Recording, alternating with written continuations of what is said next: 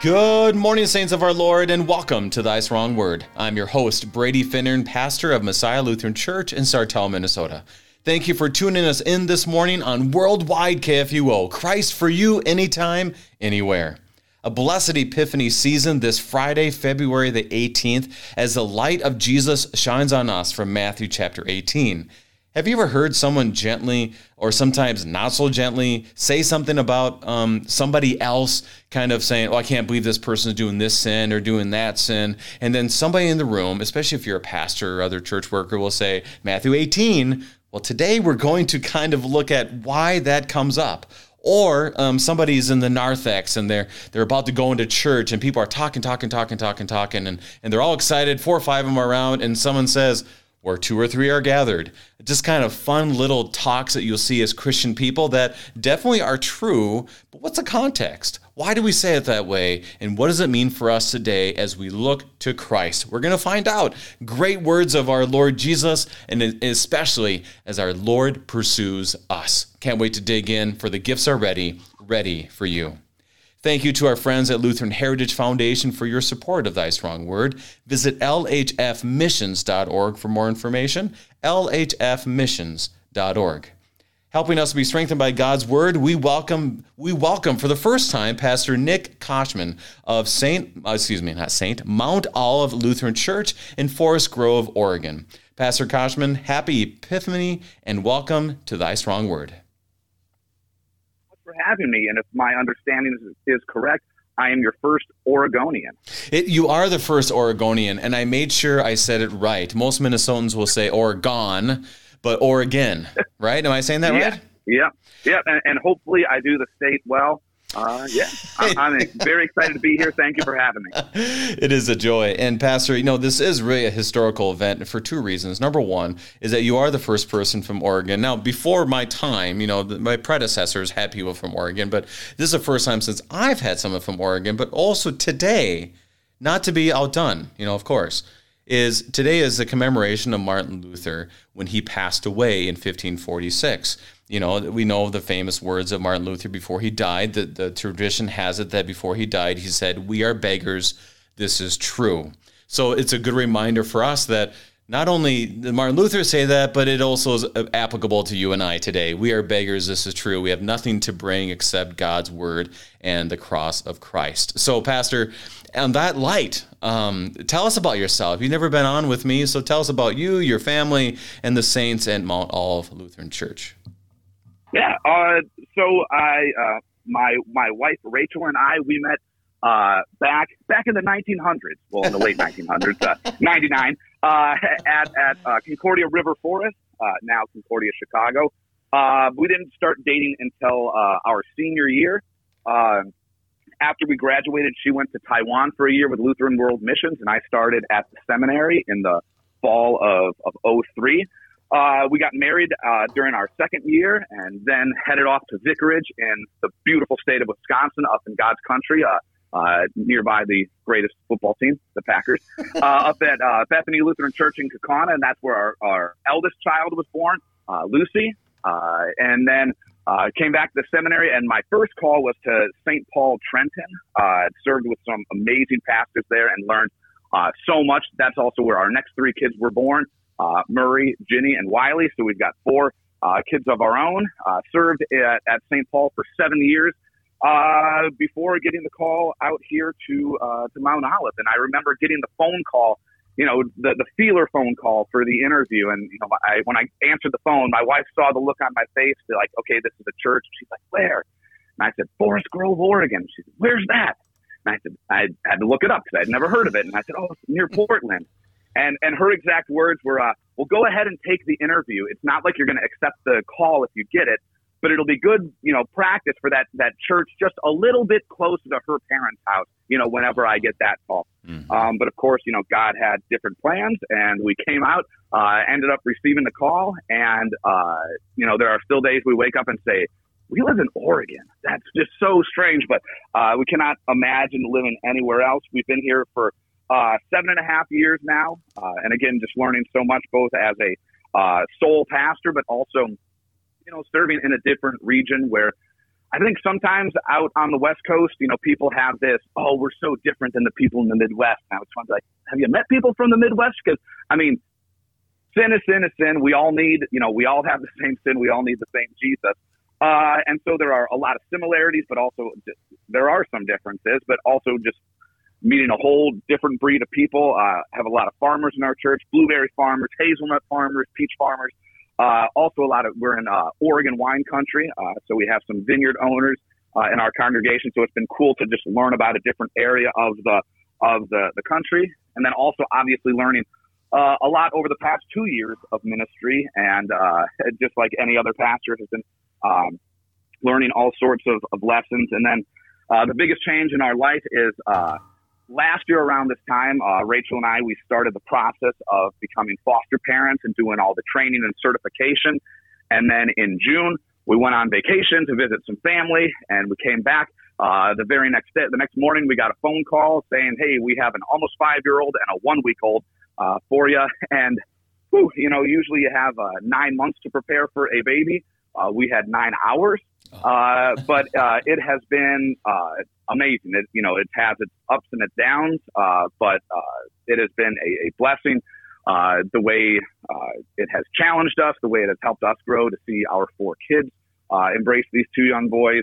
Um, we've we've had them for seven-ish months now, and yeah, it, it's cool to see uh, God at work there. And just getting a, a chance to almost resetting the parent thing and, and seeing it through through different eyes. It's, it's like I've thought about how great it would be to go back to the seminary. You know, I, I don't know if you've ever mm-hmm. had this thought, but oh, yeah. it would be cool to go to the seminary and just view it through fresh eyes. Like, you know, I've I've almost been in ministry for 15 years now, and just the oh, what a I, my my time there was wasted because I should have paid more attention to this, or I should have really I, I would have gotten so much more out of this class having had this experience and having you know been a parent for almost 16 years now to now having another uh, infant in the house, just seeing parenting somewhat through through a different set of eyes.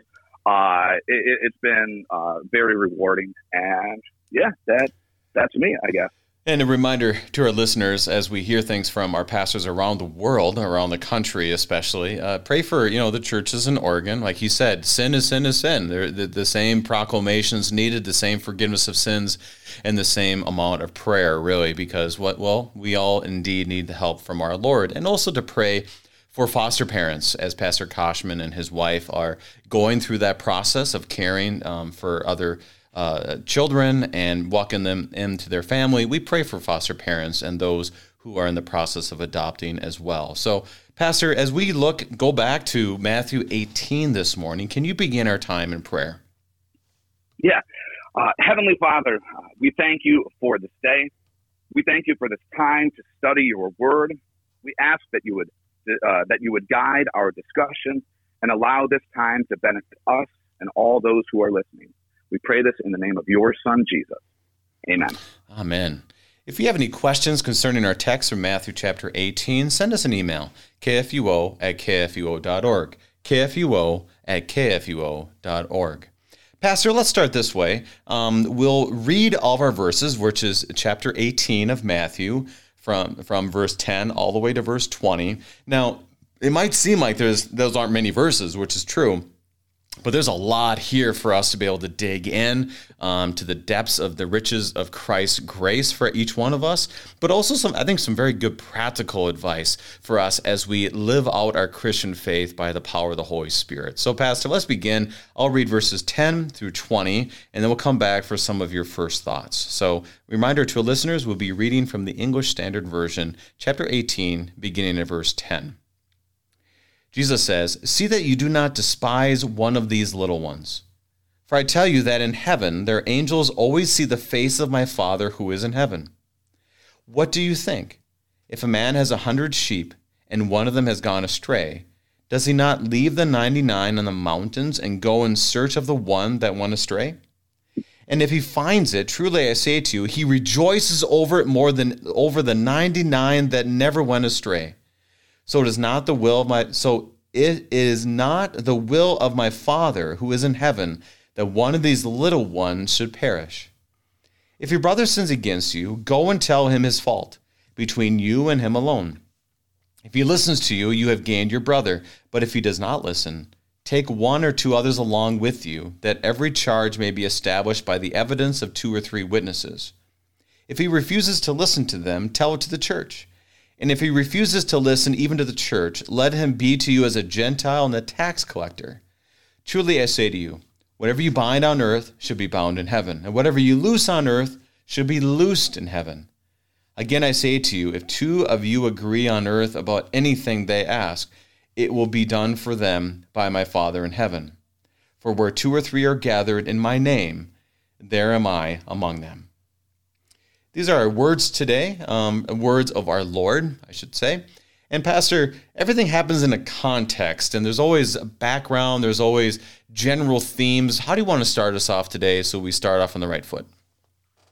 Yeah, I, I think it, it's important to look at the the greater context because when you just look at these uh, eleven verses, not in their context, it, it can really seem like there are separate passages. We got something about sheep, and we got something about you know confronting uh, a brother who sins against you.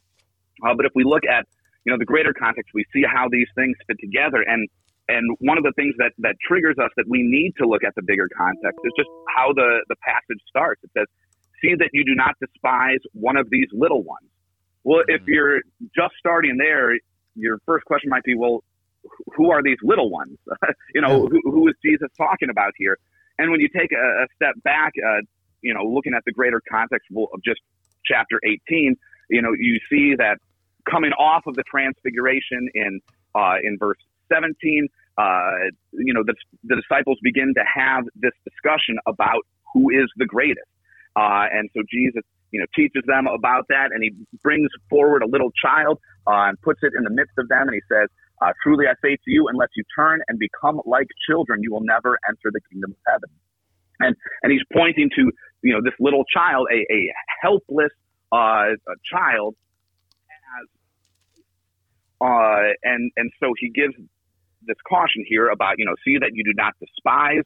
Uh, you know, what does it mean to to despise? Well, on the one hand, it you know, I think the NIV translates it as to, to look down on. Hmm. Uh, I, I, think the the note in the Lutheran Study Bible talks about uh, not causing them to to sin. Yeah, it says that you know to cause a fellow believer to sin, and and that really fits in in the context of Jesus talking about the temptations to sin, and if you cause one of these little ones to sin, you know that it would be better if some bad stuff happened to you. Um, but yeah, so so Jesus is uh, talking about not despising the little ones, uh, and talking about how their angels always see uh, the face of the Father who is in heaven. Um, and then he goes into this parable of the of the lost sheep. And as as you look at that uh, at the parable, he, he begins it by, by asking, you know, what do you think if a man has a hundred sheep and one of them has gone astray? Does he not leave the 99 on the mountain and go in search of the one that went astray? And it, it always makes me think, you know, well, how would you answer? Uh, you know, first of all, I've never been a shepherd, so I don't know what uh, standard shepherd procedure is. Uh, but I did work at the YMCA throughout my uh, years in college. I worked with the, the 10 through 12 year olds during the, the summer day camp. And, mm. you know, for the record, I never officially lost a kid. Uh, but, you know, I, I, I may have, you know, temporarily misplaced one, uh, you know, from time to time, you know, either at the roller rink or the amusement park or on the playground and adult, just looking up and saying, wait, where, where is so and so? And, you know, I didn't necessarily leave the 99 to run off and go find the one. You know, I made sure that there was either a junior counselor or one of the other counselors was there to uh, to make sure that the rest of the kids were safe before I went off and started trying to, to find uh, the, the, the missing child. And as I look at that, like in the biblical context, I, I wonder, you know, does that make me one of the hired hands that, that John, that Jesus talked about in, in John chapter 10, that, you know, I didn't lay down my life for the, for the sheep because I was, I was just a hired hand. Right. And then I was, I was thinking about that. It reminded me of a, a few years ago on Halloween uh, we were in downtown Forest Grove doing the trick or treating, going to all the different stores. You know, big crowd of people was all there. And Wiley, our youngest, he was, oh, maybe three at the time. Uh, and we were walking with us as a family, and we had some neighbors with us. And, and we were walking down the sidewalk, and we got to the street corner, and we stopped because we were going to turn to the right and cross the street there. Well, unbeknownst to us, Wiley just kept walking. And in a huge crowd of people, a child that's, you know, barely knee high can get lost very easily. And we quickly said, Where's Wiley? Well, you know, maybe I shouted back to, to Rachel or to the other kids to say, Oh, hey, you know, make sure you, you know, you guys are safe. No, I dropped what I was doing. I ran ahead to go and find uh, Wiley. And, and when I did find him, uh, as Jesus talks about, he says, and when he finds it, uh, truly I say to you, he rejoices over it more than over the 99 that never went astray. And when I got back with Wiley, yeah, sure, I was glad that the other three kids didn't wander off, and that, but but my focus was the joy at uh, at finding Wiley, and so okay, maybe maybe there is uh, uh, something to be said mm. with that. Um, so, Pastor, as you say that, this, I mean, you just jumped right in. I love this, is that he is definitely showing one. I'm not exactly sure. I've read a lot of different commentaries on this. Is would a shepherd have left one for the 99? We're not 100% sure, but we do know that his focus was completely on that one that was lost. And I love how you put that in context for us as parents that even um, that that we can relate with it, but at the same time that it goes well beyond that. So, what does that tell us about our Lord Jesus?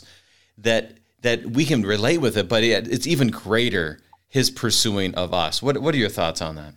Yeah, because I, I think you know we we asked ourselves the question: Well, what what are we trying to learn from this? And maybe something we think of is, well, how are we supposed to handle people who have strayed? Mm. Uh, uh, you know, and on the one hand, we can confront and try to restore them, and I, I think that's somewhat what our, our next section of verses uh, mm-hmm. is about. You know, uh, starting in verse 15, and that's a nice segue into that. However, in in passage, uh, Jesus is telling a parable, whereas in 15 and beyond, he's kind of giving a little bit more in instructions. And so, sure, we can learn uh, things from this passage. You know, we can say, okay, you know, the church shouldn't just be this safe and happy club. Uh, we should care about those who are missing.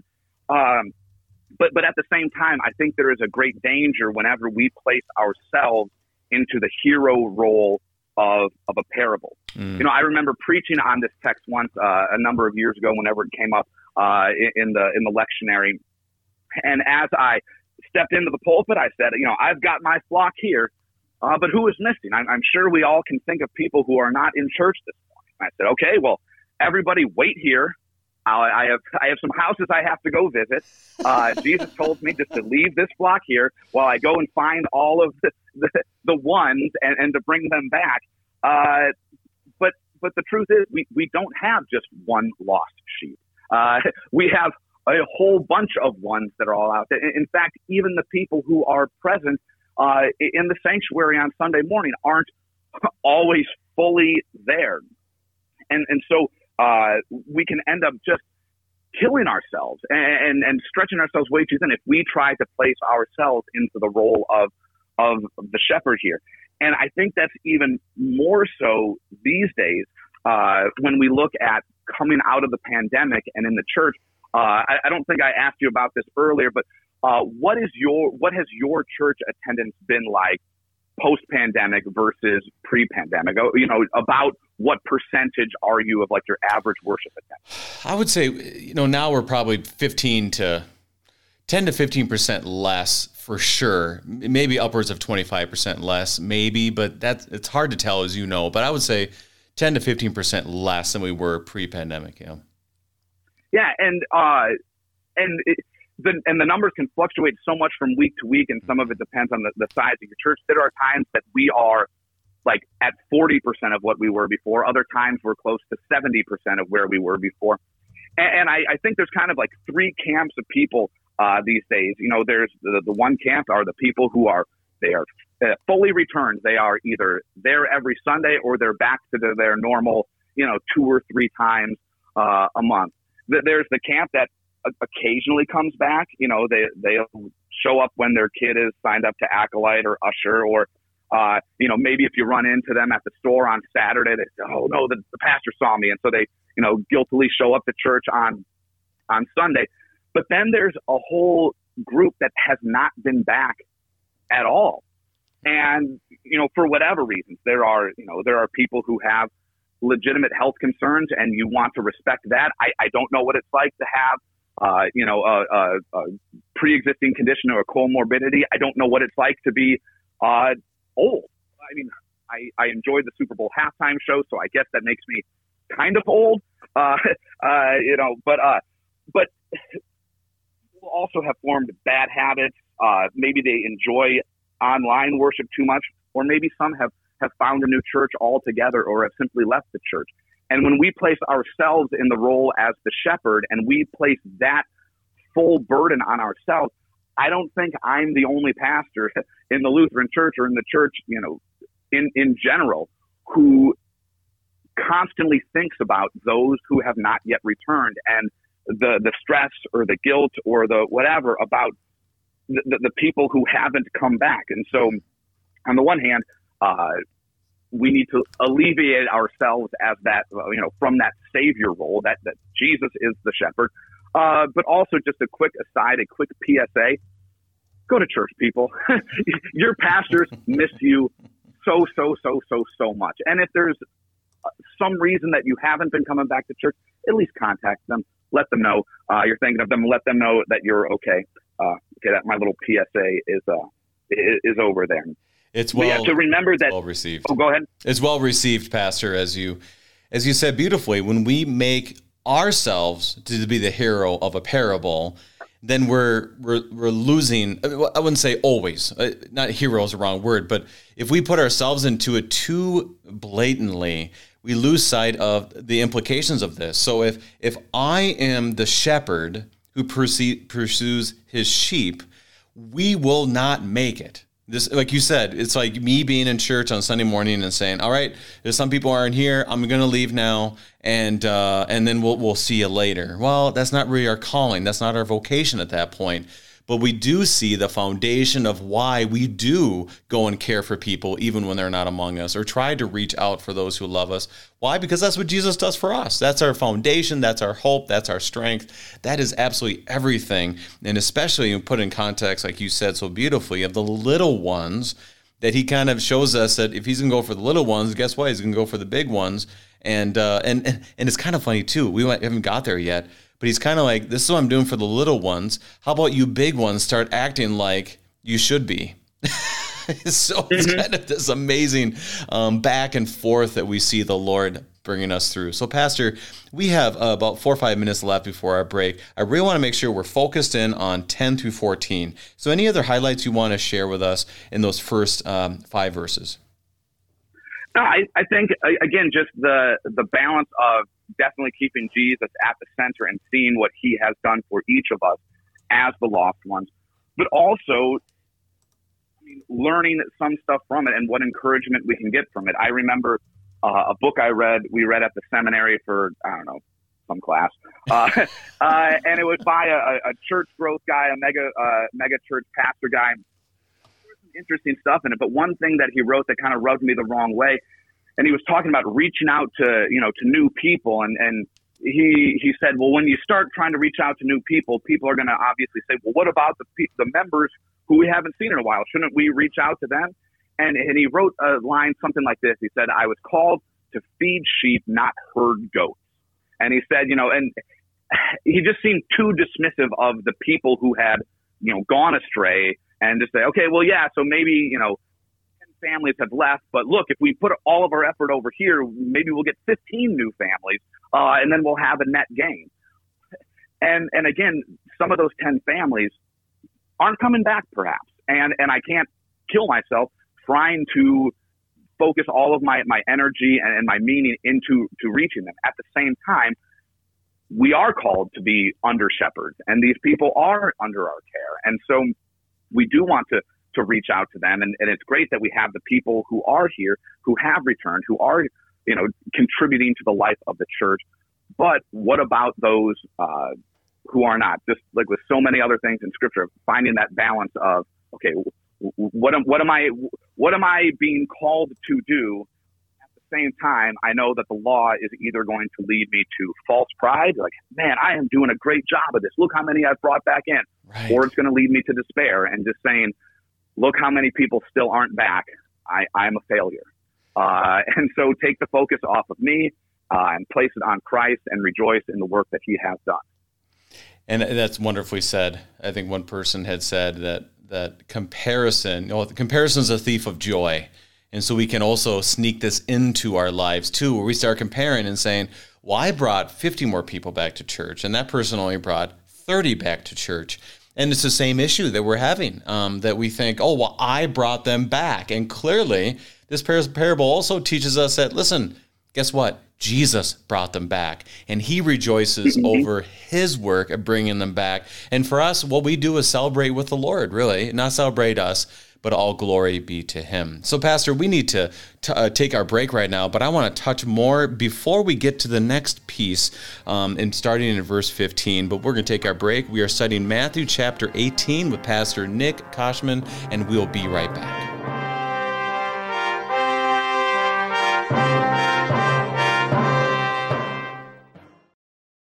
ზეთი დაგვინო დაასხა მას, მის ჭრილობებს და სუფთა ნაჭერით შეუხვია. This is the voice of a mother in the faraway country of Georgia, reading to her six month old son about Jesus from a Bible storybook written in the Georgian language. The child's Bible was given to her by the Lutheran Heritage Foundation, and the Holy Spirit is working powerfully through your support of LHF to make events like these happen every day. Help another family learn of the Savior. Learn how at lhfmissions.org.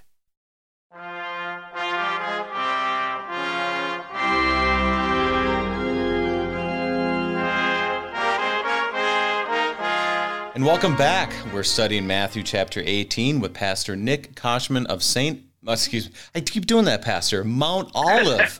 There's no Saint Olive out there. Mount Olive Lutheran Church in Oak Grove, Oregon. And Pastor Forest Grove. Forest, Forest Grove. Grove. Did I say Oak Grove?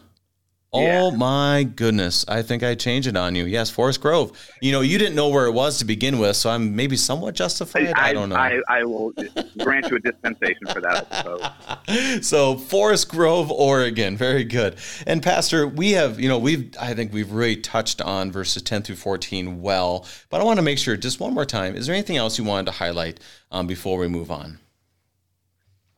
No, I, I, think I think we're good moving moving okay. forward. Uh, starting at, at verse 15 and just kind of taking those next few sections. Now, reminder to our listeners Matthew 18, like I mentioned at the introduction, Matthew 18 is a very important piece of what we'll call throughout the history of the church called excommunication. And this is something where the church will practice something that is, is true and it is something that's part of our lives. That if somebody has walked away from the Lord, it's our job as Christians to go to them and to care for them. And if they completely deny the faith, they get what traditionally has been called excommunication, where they are no longer seen as part of the community. Now, that can be verified and manifested in many different ways. So I don't want to get too far into the weeds of that today. But number one thing that we see from the words of Jesus is how we are to care and love for our brothers and sisters, ones who have who, have, who Christ has died for, many of them, most of them baptized into Christ, if not all of them. And and how do we respond to this and make sure we do so in a loving and caring way, but also sometimes we have to be upfront. And so just keep that filter on once again, seeing that our Lord Jesus pursues us. And in response to that grace from our Lord Jesus, we therefore love and care for one another. So, Pastor, I'm going to read 15 through 17 and come back and let's, let's let's dig deep into this. This is very important for us as ones baptized into Christ. Verse 15. Jesus says, "If your brother sins against you, go and tell him his fault between you and him alone. If he listens to you, you have gained your brother. But if he does not listen, take one or two others along with you, that every charge may be established by the evidence of two or three witnesses. If he refuses to listen to them, tell it to the church. And if he refuses to listen even to the church, let him be to you as a Gentile and a tax collector. Now, Pastor, this, I mean, we could take many different avenues on this. Where do you want to start? Well, I remember when I, I first encountered this passage, I, I think I was in sixth grade at, uh, at Our Savior Lutheran School in Arlington, Virginia. And, uh, hmm. you know, just going through various Bible studies, and the, the teacher shared it with us. And kind of talking through this idea of well, how do we handle you know conflict? And, and I'm sure there was a greater message to it as well. Uh, but I, I think uh, there were some of us who received it kind of you know with the with the message of uh, snitches get stitches. Uh, you know, don't don't come and tattle to the teacher. Uh, you know, d- don't bother me until you've gone through all of these things. You know, go go settle it yourself. But of course, you know, we think that Jesus has given us this this perfect system for how to deal with conflict or how to deal with when somebody uh, sins against us. And like our fallen nature, we like to take any sort of system we have and and mold it to our liking and use it to you know put people in their place. So I can I can come and get you, and if uh, if I go, as long as I go through the right number of steps, I can finally get to the point where I can fully you know drop the the hammer on you. Uh, but I also think there is a lot to, to learn and, and to benefit from in what, what Jesus says here. And of course, this, this passage goes really well with, with the eighth commandment and worrying about uh, not just spreading false testimony against your neighbor, but but protecting your neighbor's reputation. And so, why, if, if I believe that my neighbor has sinned against me and my brother has sinned against me, why do I go to him just between him and I? Well, again, it's to, to save their, their reputation. I don't need to announce to everybody else what terrible thing this person has done. Uh, maybe it was a misunderstanding and they have an opportunity to clear it up. Maybe they didn't realize the, the harm that they were doing and they have a chance to repent. Uh, I think also, maybe selfishly speaking, what if I, I could save myself with this? What if I'm wrong? What if you didn't do what I thought you did? And if I went and wrote a blog post or, or something, or I started tweeting or, you know, writing something on Facebook about how awful this thing that Brady did and I can't believe it. And, and it turns out you misunderstood the situation and you didn't do any of that. I've got egg on my face. Yeah. But if I go to you wrong, you have the opportunity to repent and, and save your reputation. But also, if I'm wrong, uh, you know, I, I, have limited the damage there uh, that I have kept my wrong just between uh, you and I.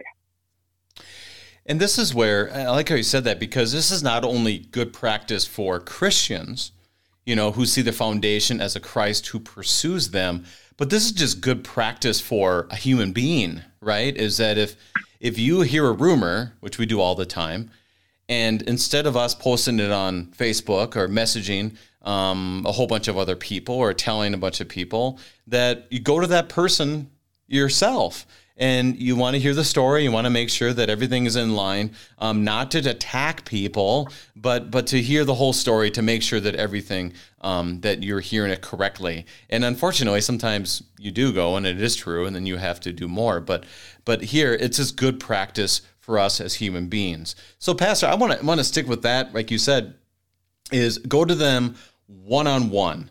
And if they listen, eh, you have gained your brother. Uh, any thoughts on verse 15? Just that, that brings us back to that joy of Jesus when he brings back that one lost sheep. Any any thoughts on that?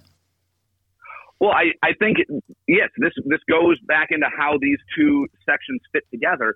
That the whole goal is restoration. Jesus, the shepherd, goes after the one sheep, not to punish it or uh, for for straying away, but to bring it back to the flock. And the purpose for us confronting a brother or sister who is in sin is not to punish them or belittle them or put them in their in their place. It's to restore it's to restore them. And I think that's something that we've lost in our culture today. We I've said we, we've lost the ability to allow people to be wrong. That like if you're wrong, if you said something offensive or you've done something offensive, you know, the point of me bringing it up is to show how horrible you are and there, you know, and cancel you. You know, there's no way you can come back from this. And you need to know exactly how bad you were. No, we, we don't want to bury this person. We want to bring them back uh, in, into fellowship. And that's why also when, if that initial encounter doesn't go well, Jesus encourages us to, to bring other witnesses. And, you know, it's not to say, hey, I've got some big thugs with me. I'm going to pressure you into doing the right thing. It's, again, understanding. Am, is this what really happened? I'm saying this, you're saying that. We have some other people who, again, might might tell me that I'm wrong in, in how I'm understanding the situation, or also might be able to help confront you in that way. If when it goes to the level of, of the church or it, it gets out wider, there it's not just a he said, she said, or he said, he said, but there are other people who are involved in this process, and then ultimately, uh, it talks about uh, telling it to the church, and if they refuse to listen even to the church, let them be to you as a Gentile and a tax collector. Mm-hmm. And what does that mean, Pastor? Because, because well, well it, it, let, me, let me start here. Is in our culture, like, oh, Gentiles. Okay, well, most of us are Gentiles. And tax collectors, like, but I like my tax guy. Like my tax guy is great. What do you mean? So, so when he says that, that that's pretty strong language. What is he actually saying? Just treat him like a, a tax collector or Gentile. Well, it's it's an outsider. You know, there in the Jewish thought of that day, there were two kinds of people. There was Jews and there was everybody else. And so, you know, as an outsider, and the tax collectors were working for the Roman government and oftentimes ripping off the people. So they were not very like uh, uh, people. Uh, but so when when we talk about treating them as an outsider, it, it's interesting to, to see how various people uh, take this passage. And I remember uh, one professor at the seminary talked about how the, the easy answers lie on the far extremes, whether we're talking about, uh, I mean, I, I, don't need to go down any other rabbit holes, but uh, I recently finished up listening to uh, the rise and fall of Mars Hill, that that podcast put out by Christianity Today, mm-hmm. uh, and, and, one of the things they talked about was the the heavy-handed, excessive church discipline. And I, and I remember also reading blog posts from the time talking about people's experience there where if, if people, you know, fell from grace or they were caught in some sort of sin and they didn't repent in the proper way, they were shunned. And because the church, the, the church was such a community and, and things were done so heavy handedly, it was, hey, not only is this person outside of this fellowship, but outside of church, you shouldn't even be talking with these people or socializing with these people. And there are words in scripture that can lead us to think that that is a, a good way of handling this you know, I remember uh, in First Corinthians chapter uh, five, I believe, Paul talks about judging people, and he says, "Don't judge those outside of the church, but but what about those inside of the church? We are to judge those people. And if there's somebody who considers himself a brother but is doing all of these these things, no, we we we send them, we send them out. Uh, and so, okay, well, should we be doing that? And there can be an extreme version of that. On on the far other that, uh, one of the people actually who was interviewed uh, in the Rise and Fall of Mars Hill podcast, mm-hmm. Tony Jones. I remember I was at a youth ministry conference and I saw him speaking, and this was when the emergent church thing was starting. And uh, you know, he was talking about, well, yeah, treat them like sinners and tax collectors, or you know, Gentiles and tax collectors. Well, what did Jesus do with Gentiles and ta- tax collectors? He hung out with them, man. And so, you know, so invite them to church. And it's like, okay, so we we don't treat them any any differently? You, you, uh, and I and I asked him. I said, "Well, what about what Paul says in in First Corinthians 5? And he said, "Well, I'll take what Jesus says over what Paul says." As, you know, as if you can have the Bible, you know, fight against itself. One of the the things I found really helpful uh, in, in, here uh, is reading through Dr. Gibbs's uh, book, uh, and and he taught uh, his commentary on Matthew's Gospel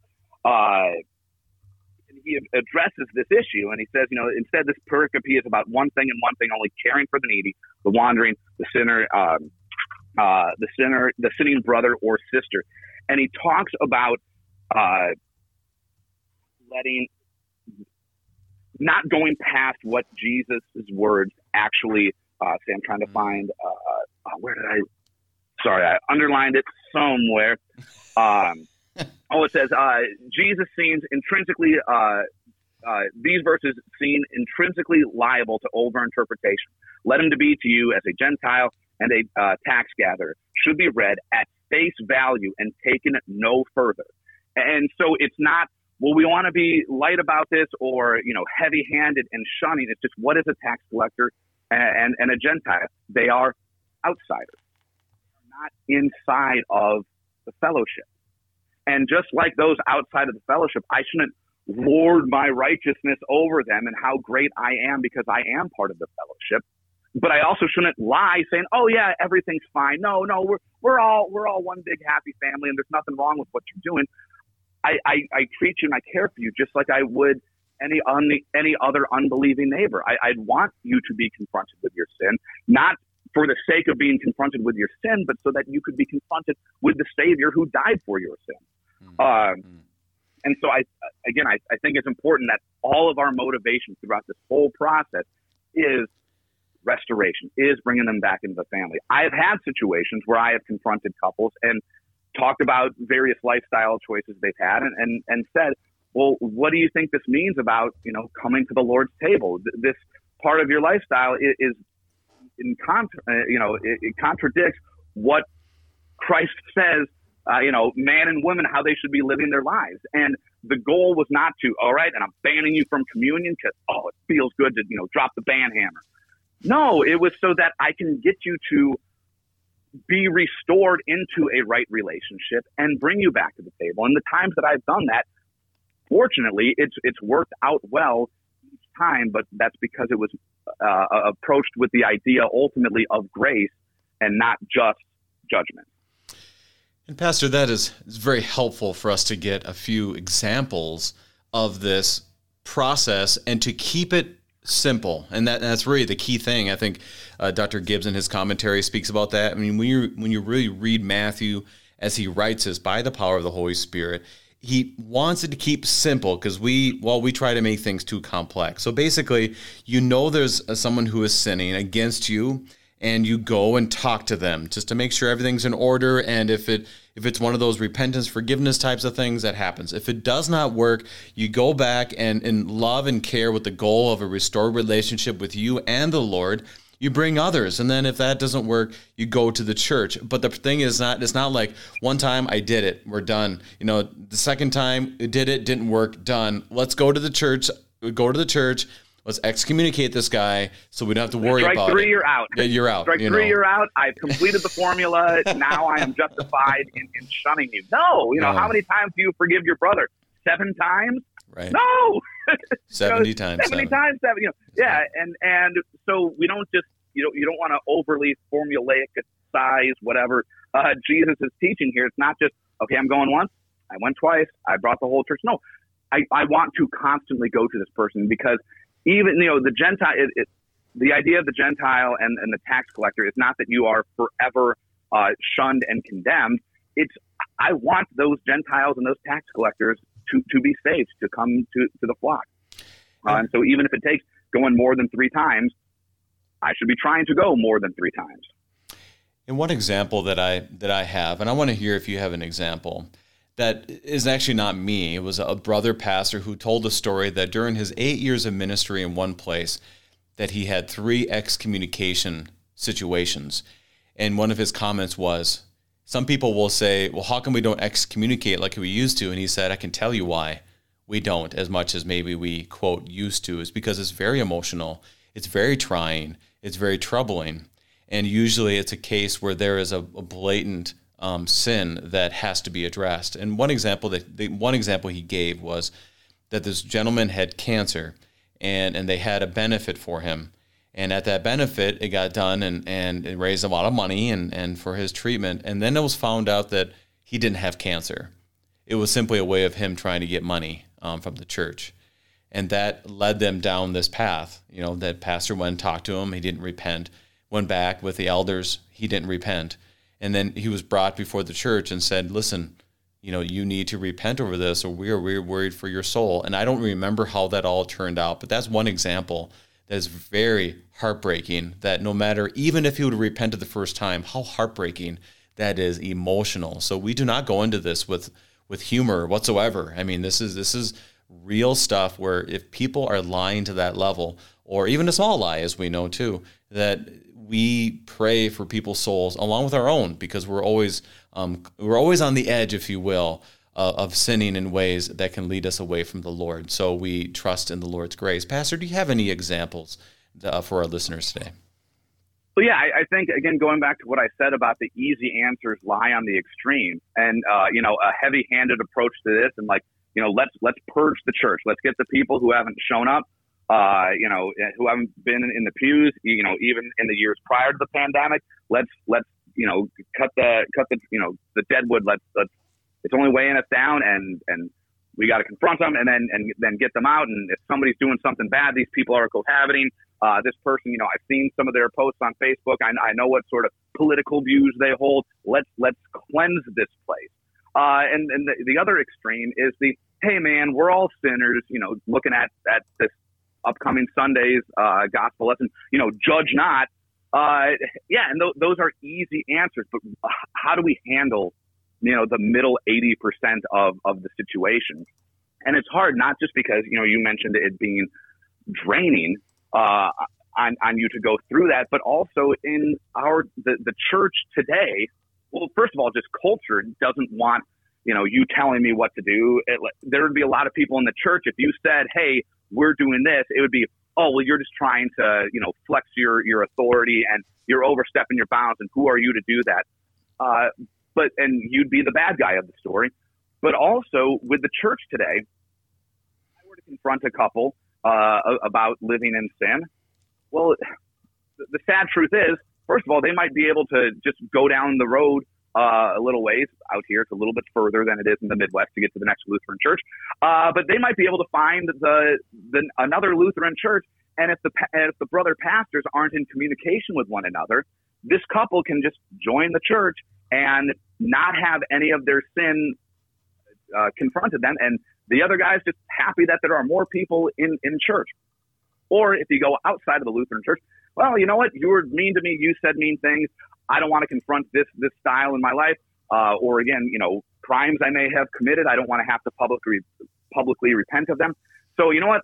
The Baptist church seems pretty friendly. Or this church has several hundred or a couple of thousand people, and I can just be an anonymous person and, and go there. And so, well, I don't want to lose you.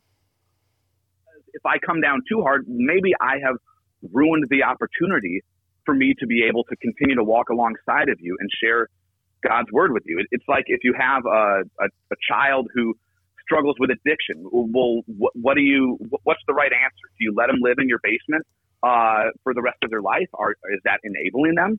Well, what if you come down with a hard hand and, and you kick them out of the basement? Maybe that's the kick in the pants they needed, and they're they're come to Jesus moment, and that helps. You know, that is the law on them, and they it causes them to fix their life, or maybe it causes them to, to spiral out of control. If I confront these people too heavy handedly, am I driving them away from my life and I now have lost the ability to, to speak to them? Perhaps, or it's exactly what they needed. And if I approach them with a soft hand, am I enabling myself to continue to walk with them and share the truth of God's word with them? Or am I enabling them to continue to live in their sin? And you know, if you got the right answer, I'd I'd love to hear it. You know, I I, I wish there was a you know, Jesus, tell me exactly what to do. I, I can do either one. Just tell me which one's the right one, and I'll and I'll gladly go and do that. I will be as nice or as hard as I, I need to be. Um, and and this is but uh, this is why when you heard this for the first time at your Lutheran school, it, it, it, we we want to make it really simple. Snitches get stitches you know, it's just like, okay, I'll just take that and run with it. And it's very difficult as you as you've recaptured is what is the right answer?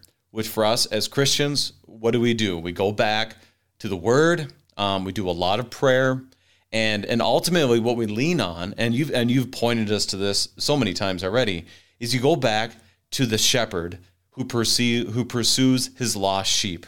And Lord, give us wisdom on how to do that because there are times where we need to pursue very hard. And there's other times we have to be incredibly patient. And that's exactly what captures what you're saying. And and in each case is incredibly emotional, like that pastor, a friend of mine who who who, who mentioned the, the struggles that are, are within those situations. So it I, I appreciate you you showing us a struggle not to try to dismiss any bad behavior also trying to make sure that we're doing everything with the grace of god um, uh, leading us. And so, yeah, you know what? I kind of want to get to verse 18 because it gives me a little bit of, uh, well, uh, hope is not the right word. Uh, a little bit of something tangible to lean on. Any, any thoughts? Uh, you ready to go to 18? Yeah, sure. All right, let's let's go. Let's read the rest of our verses here, 18 through 20, as he gets to what we often will call the office of the keys. Truly, I say to you, whatever you bind on earth shall be bound in heaven, and whatever you loose on earth shall be loosed in heaven. Again, I say to you, if two or three on earth, if, if two of you agree on earth about anything they ask, it will be done for them by my Father in heaven. For where two or three are gathered in my name, there am I among them. Pastor, before we get to the two or threeness that we're going to speak about here, if you could do verse 18, it is something that often is called office of the keys. What does that mean as in context of Matthew 18? Yeah, so you know we, we get the, the term the office of, of the keys um, from a, a prior interaction that uh, that had uh, or no uh, yeah that, mm-hmm. that Peter had had uh, with with Jesus after confessing him as Christ, and he says talks about the, the, the, keys of the kingdom will, will be given to him and, and the idea of binding and loosing. Uh, and uh, so he told whatever we bind on earth, the, the sins that we say, no, this is bound to the same thing is going to be, it's going to be true in heaven. And whatever you loose on earth uh, will be loosed in heaven. And as I was looking at this passage, I thought, okay, well, what is the purpose of a key? Now, obviously, you think, okay, well, it's to lock doors. And that's what we do when we leave our house. We lock the door to try to keep people out uh, and whatnot, or if you have you go to the gym and you, you lock your, your your valuables in in the safe to try to keep them safe to try to pe- keep people out of it. Well, this past Sunday, uh, I I left the church office to the, the old parsonage, separate building from the church, uh, to go over to the church. And of course, as I stepped outside, I felt my pocket and I realized I did not have my keys with me. Uh, and that reminded me of a couple of years ago, the first time that I, I locked my keys in the office. I was leaving for for work and I had my, my messenger bag with me. And not only did I lock my keys in the office, I locked my cell phone in the office as well. I thought, what am I going to do? Fortunately, I had my iPad and I could got onto Facebook and put out a call for help and somebody eventually came and, and, and let me in. But after that, I, I set up a hide a key somewhere on, on our church campus. And so after I left, you know, this past Sunday and locked myself out of the office, said, oh, I am so glad I've got that key there because that key let me in. And so, and I think that's one of the important things when we think about the office of the keys. Sometimes we we get this, you know, we, we, we push against our view of like the, the medieval Catholic Church and the, you know, trying to, or, you know, the Catholic Church in Luther's days and this emphasis on, well, we're keeping you out of heaven unless you do these things. And, uh, and you know when we talk about the office of the keys with with confirmants and sometimes there's especially they come from a more evangelical background that well what do you mean? You're standing between me and god. I have to come through you and it's like well no we don't want to let's not focus on the idea of, of binding what about the idea of loosing? like i've got this key here that lets you i've got this key that you know lets me back into the office yeah i was happy about that um and so we have that that awesome gift, that awesome responsibility to be able to loose people from their sins. That Christ gave that to the church uh, to, to proclaim to people.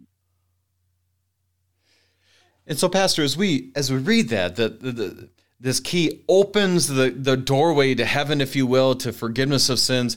Very vital that he shows. Well, there's a way for this. And it's called the Office of the Keys, and he gives us that responsibility. And that's something that we've covered in Matthew 16. You've recaptured that beautifully with keys because darn it, I lose my keys all the time. So it definitely is an important one for us to remember because I give thanks for that when I have my keys. But then also there's a common statement. I want to get to the end here, 19 and 20, that we have a few minutes to cover. That in here, it speaks about where two or three are gathered. And as I mentioned many times, this is kind of a quip we'll say when someone's drinking coffee, "Oh, we're having a good time talking about Jesus, having coffee." Well, wherever two or three are gathered, Pastor. But how would you talk about verses 19 and 20 when he when he, he emphasizes where two or three are gathered in my name, there I am also. What does that mean? What is he getting at? Yeah, I, I think we like to take Jesus' words and, and twist them to accommodate uh, lifestyle or what we want to do and to justify our own living. So, you know, well, I don't need to go to church. Uh, you know, whether it's the just the generic, well, I don't need to go to church to be a Christian. I, I can, you know, worship God outside or, you know, hey, there are two or three of us here. And so us, our little gathering uh, together, that, that God's right here with us. Um, that's not, you know, we, we don't need the, the, the church for that. It's like, no, we, we need community. God, not, God didn't, Jesus didn't say these verses, you know, to, to justify us uh, removing ourselves from the, the, wider congregation. In fact, you know, this pericope is about trying to get those people who have removed themselves um, from the flock, and it's the the we're trying to bring people back into it. It's it's in this context of community that we are confronted with our sin, or we are set free uh, when we've come to repentance, and having that accountability uh, is good because that accountability can ultimately lead to that freedom uh, in the gospel. Again, it's not just oh, I'm just going to find two or three randos and and we are coming together. But at, but at the same time, if you find yourself in a position where you don't have this greater assembly of the church, no, God can work in that um, in, in that as well. And that's why you know it's very important. And and you said this so well. Is it's it's it's not about counting the numbers. Um, it's about showing us that Christ is with them. Like Christ is the focus of this, as it was in the parable of the lost sheep. You're not the hero because you have two or three people or you gather them together. The hero is Jesus who has brought these folks together. And, and this is why we don't define the church as to the number of people, but we define the church based upon the gifts that Christ gives that is showing us that he is present there among them. Pastor, we have about a minute left in our time. As we look at the parable of the lost sheep and the brother who sins against you, and the two or three are gathered, how would you encourage our listeners with this minute left and summarize our time together? I, again, going back to my my PSA, uh, back to church. uh, I, I know that that worshiping in your PJs uh, can be fun, and and watching stuff online, and it can be a chore uh, to to get moving. I'm not trying to guilt or shame anybody. Again, I don't know what various medical conditions people might have and their level of risk tolerance, but you know, this my my newsletter article was kind of all about this. Uh, but just the pastor misses you and wants to see you. The, the, the people, the, the, the sheep in the flock, the, your brothers and sisters, uh, miss you. And there is stuff that you bring when you are there. Uh, yeah. And that's not totally specific to this passage, but it's just something that's really been weighing on me. And, uh, I don't want to rail at my people, uh, too much because, well, they're my people and I, you know, I don't want to just do that. But so for the sake of the other pastors out there, I want to encourage their uh, people uh, to, to come back to church, to, to get in the fold. And yeah, I just miss people. and and I love seeing people who haven't been back in a while. Uh, you know, when Jesus brings them back, you know, it will be there will be that that rejoicing. Uh, so yeah, go back to church. Your pastor misses you. Pastor Nick Koshman of St. Uh, I did it again, Mount Olive Lutheran Church in Oak Grove. No, not Forest Oak Grove, Grove. Forest Grove, Oregon, giving us God's strong word from Matthew chapter 18. Pastor Koshman, thank you for bringing us his gifts. So much for, for having me. It was a pleasure to be here with you. I'm your host, Brady Finner, and pastor of Messiah Lutheran Church in Sartell, Minnesota. Thank you for joining us, and the Lord keep you safe in the palm of his hand.